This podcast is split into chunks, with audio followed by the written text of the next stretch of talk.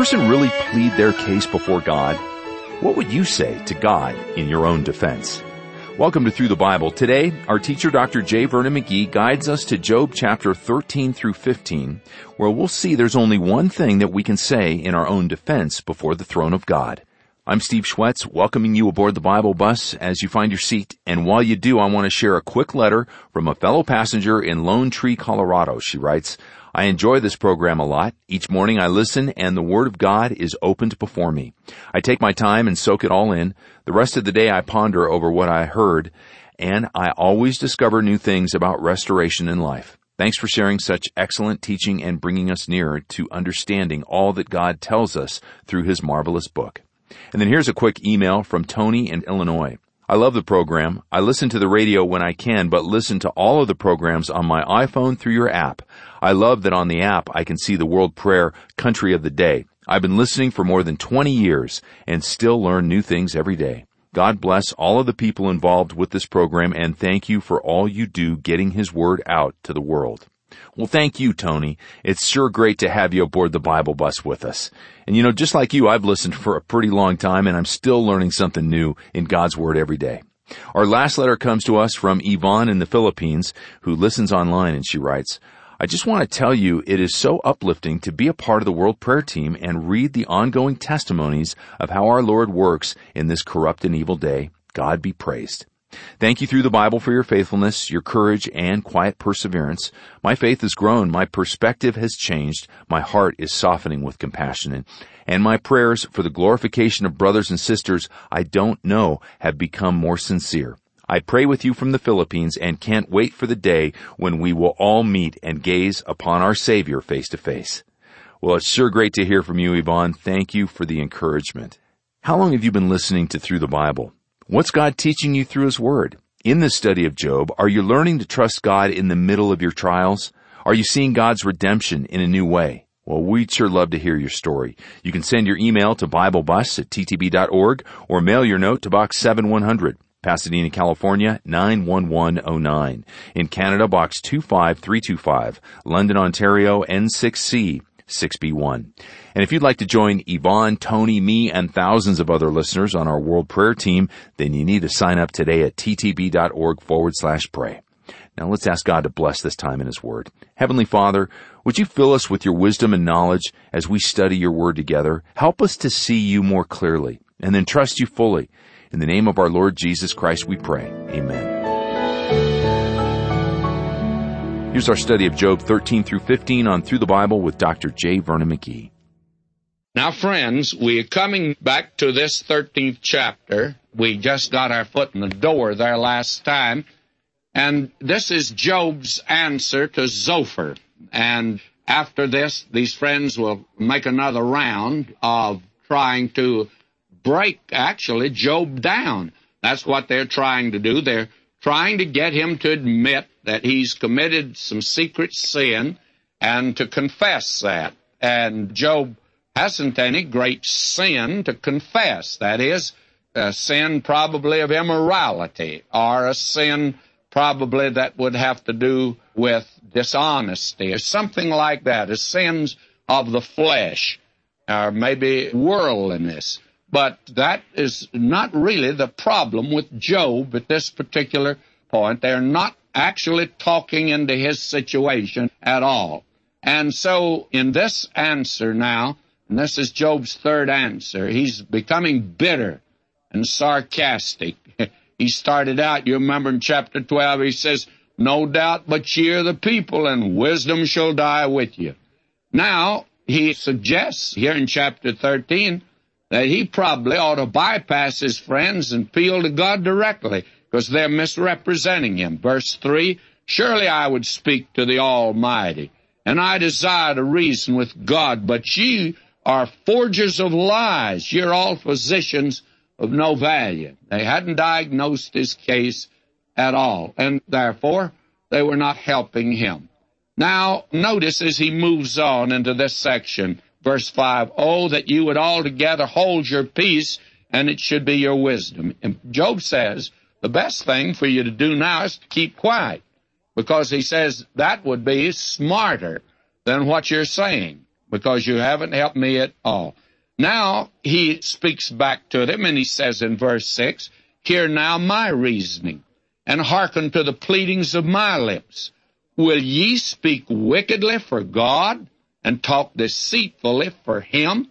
In other words, when they are accusing him of committing some awful sin and that God is judging him, you see they're dealing deceitfully for God. They're not representing God as they should. Now, Job knows that. He recognized that. But they are not representing God directly.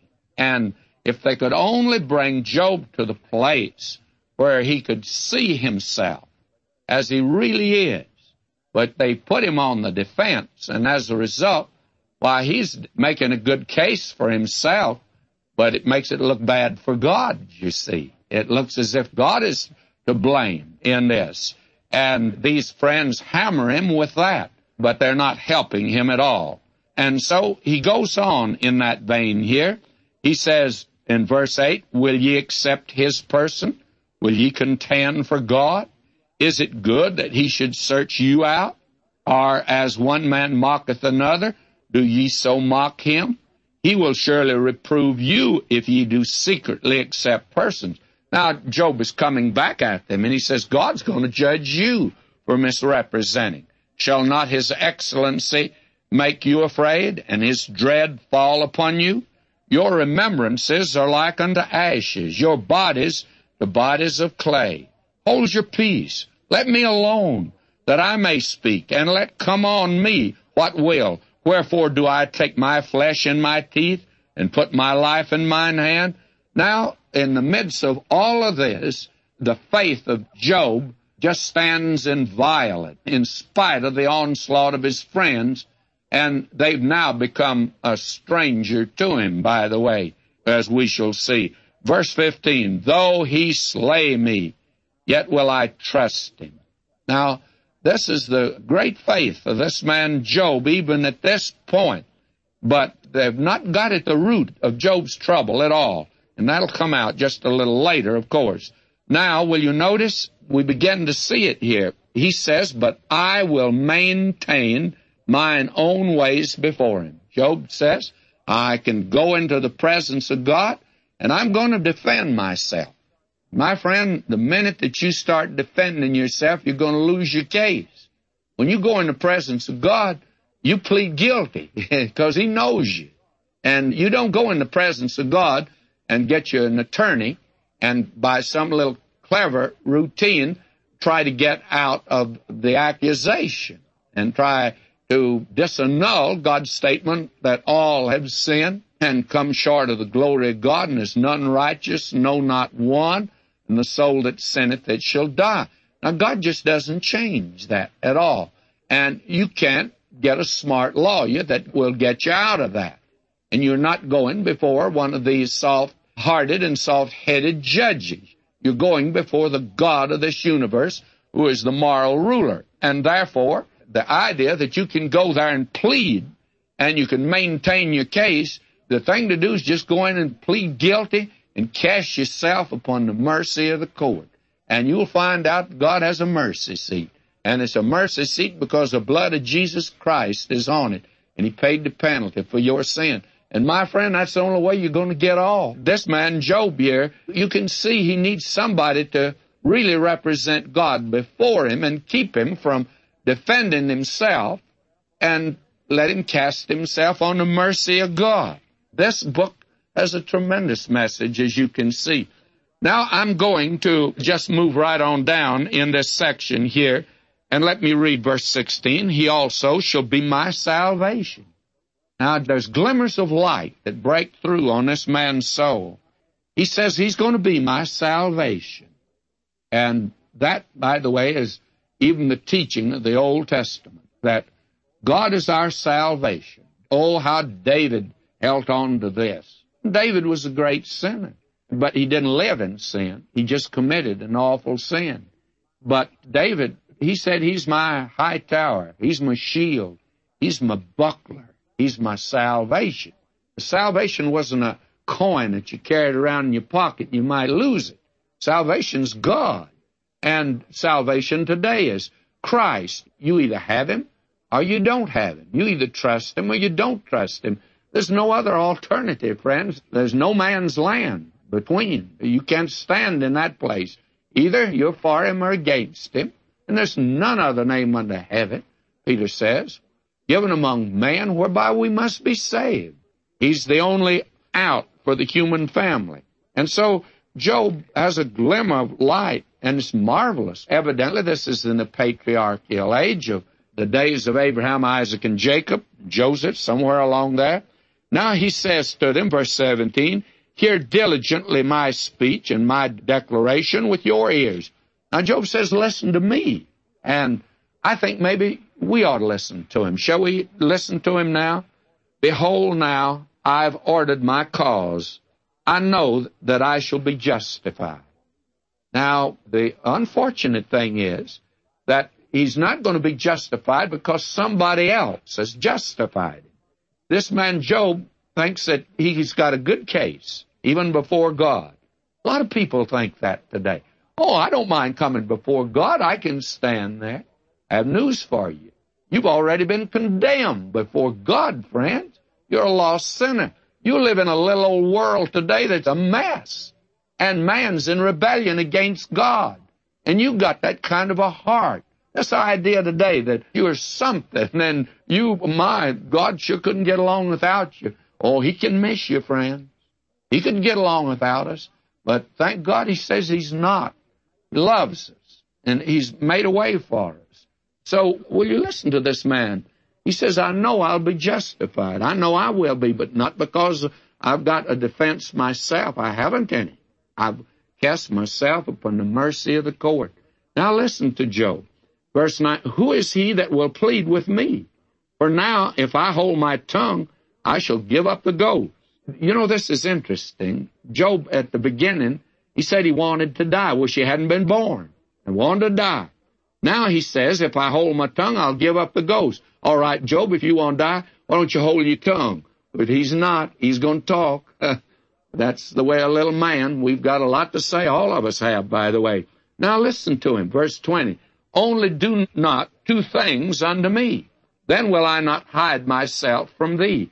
Withdraw thine hand from me, and let not thy dread make me afraid.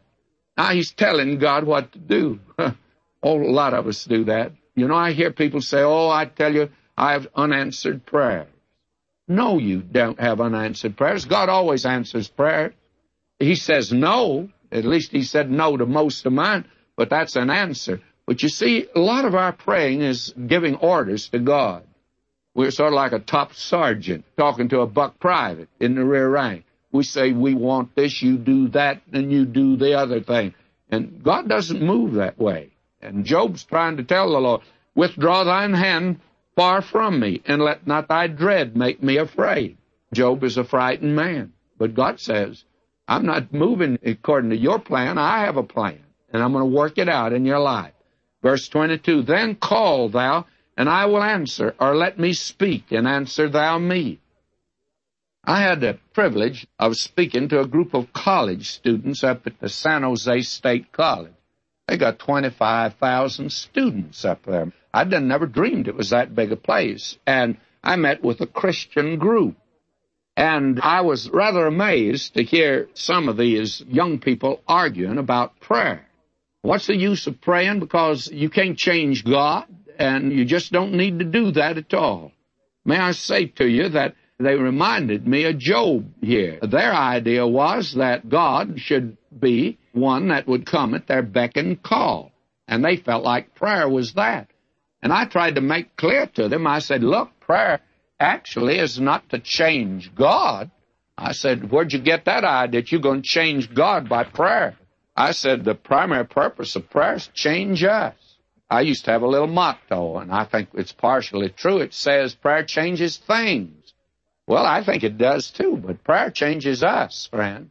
That's an important thing. If you think that God is a Western Union boy and that all you've got to do is just have him come and deliver a message for you or come and deliver you something, you're wrong. That's not it. Job here's telling God what to do. then I don't point my finger at Job because I've done the same thing. Now, listen to Job here. He says, verse 23, How many are mine iniquities and sins? Make me to know my transgression and my sin. Wherefore hidest thou thy face and holdest me for thine enemy? Wilt thou break a leaf driven to and fro, and wilt thou pursue the dry stubble? The thing is, Job wants a showdown with God, very candid. What he's asking for now, he said, I want to know how many my sins are that he's treating me as he is. And I'm just like a leaf that's being driven to and fro, and you step on it. And I feel like God stepped on me. He says, verse 27, Thou puttest my feet also in the stocks, and lookest narrowly unto all my paths. Thou settest a print on the heels of my feet. And he as a rotten thing consumeth as a garment that is moth-eaten. He said, Well, I'm just rotting away. That's what's happening to me. And he couldn't see the point in it. Now, in coming to chapter 14, here is a great elegy on death. And he says here in verse 1, Man that is born of a woman is a few days and full of trouble. And there's nothing any truer than that. It means simply this, trouble is the common denominator of mankind. All of us have had trouble. And he says man's born to trouble as the sparks fly upward. We've seen that. Trouble is the language that the whole human family knows about. Every person knows about trouble. Now, Job here is speaking on the subject of death. Now, he knows that death is inevitable and that he must depart from this world. Now he has a hope beyond the grave. Now let's see that. He says, He cometh forth like a flower, and he's cut down, just like a flower. He fleeth also as a shadow, and continueth not. Just like a shadow appears, sun goes down, where does the shadow go? It's gone. And dost thou open thine eyes upon such a one, and bringest me into judgment with thee? I'm just a shadow down here. I'm like a flower that's been cut down. Who can bring a clean thing out of an unclean? Not one. And that is a great truth, by the way. That's the reason today that I don't care who you are, you are a sinner. And you were born a sinner.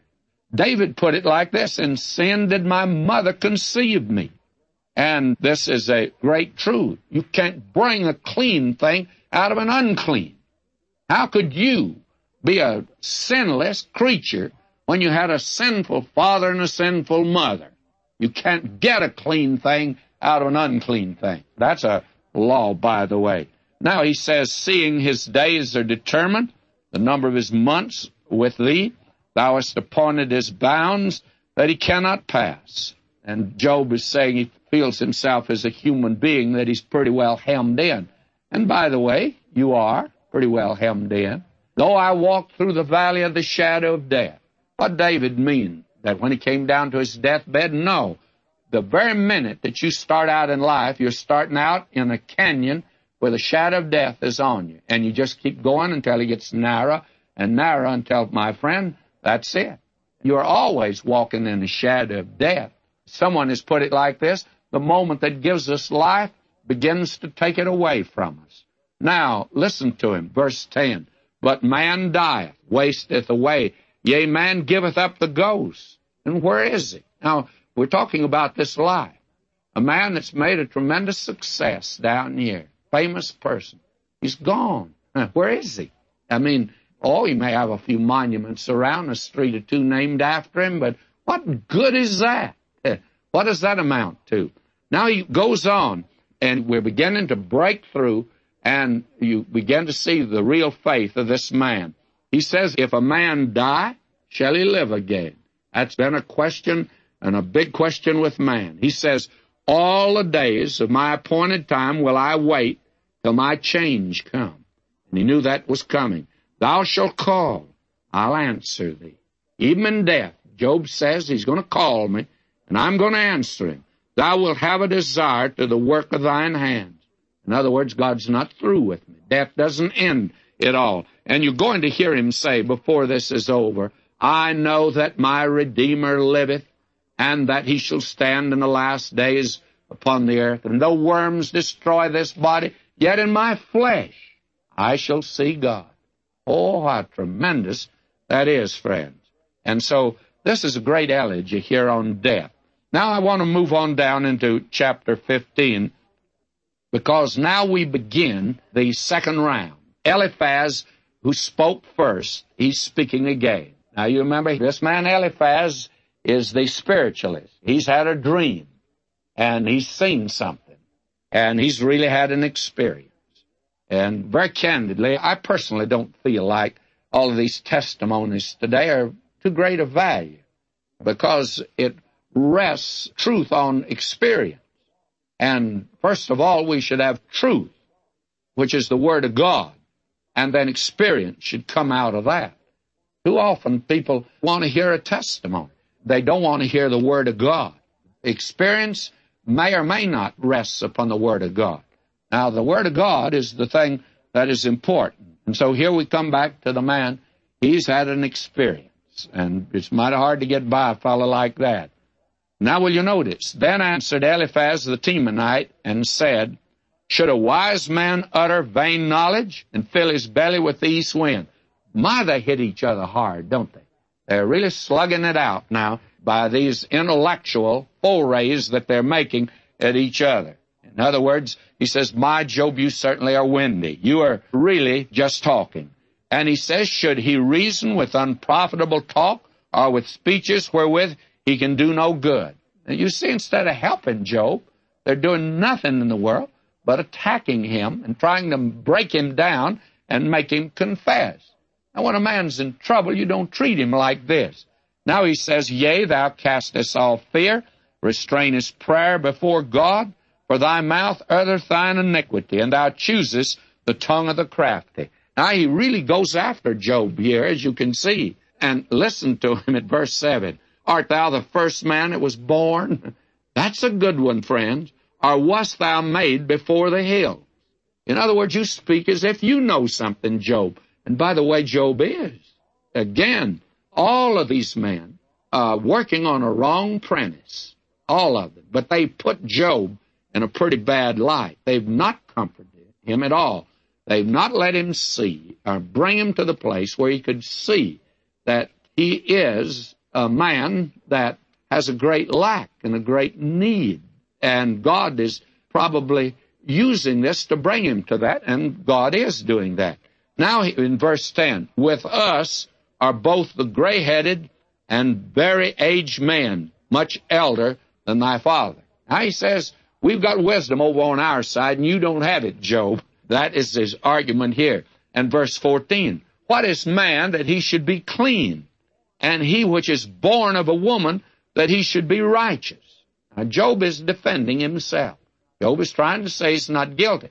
But these men are working on the premise that Job has committed an awful, terrible sin, and he ought to bring it out in the open. Now it goes on in verse 15 Behold, he putteth no trust in his saints. Yea, the heavens are not clean in his sight.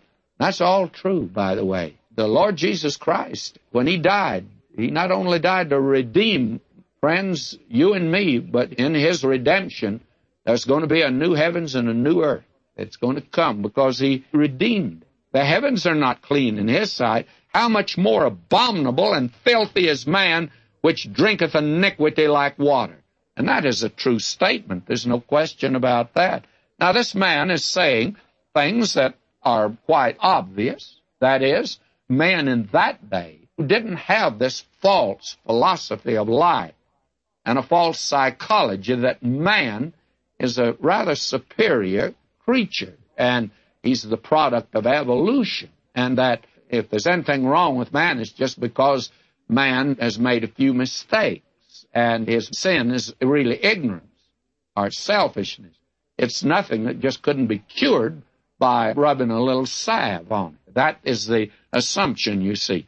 And these men are working actually, therefore, from the wrong premise. Now we're going to see Job's answer to that next time. So until then, may God richly bless you, my beloved.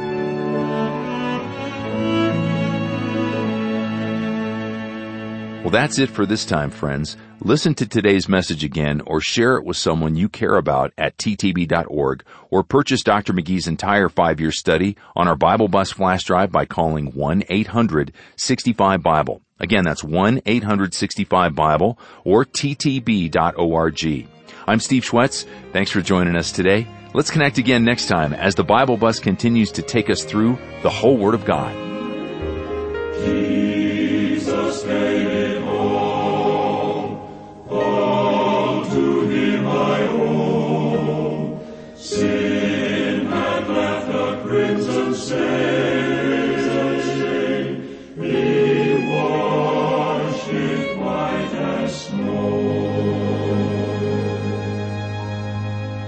Well, ride the Bible bus for five years and you'll be amazed at what God teaches you from His Word about what it means to believe on the Lord Jesus Christ and you will be saved. It's a blessing that keeps on going. That's what we believe at Through the Bible.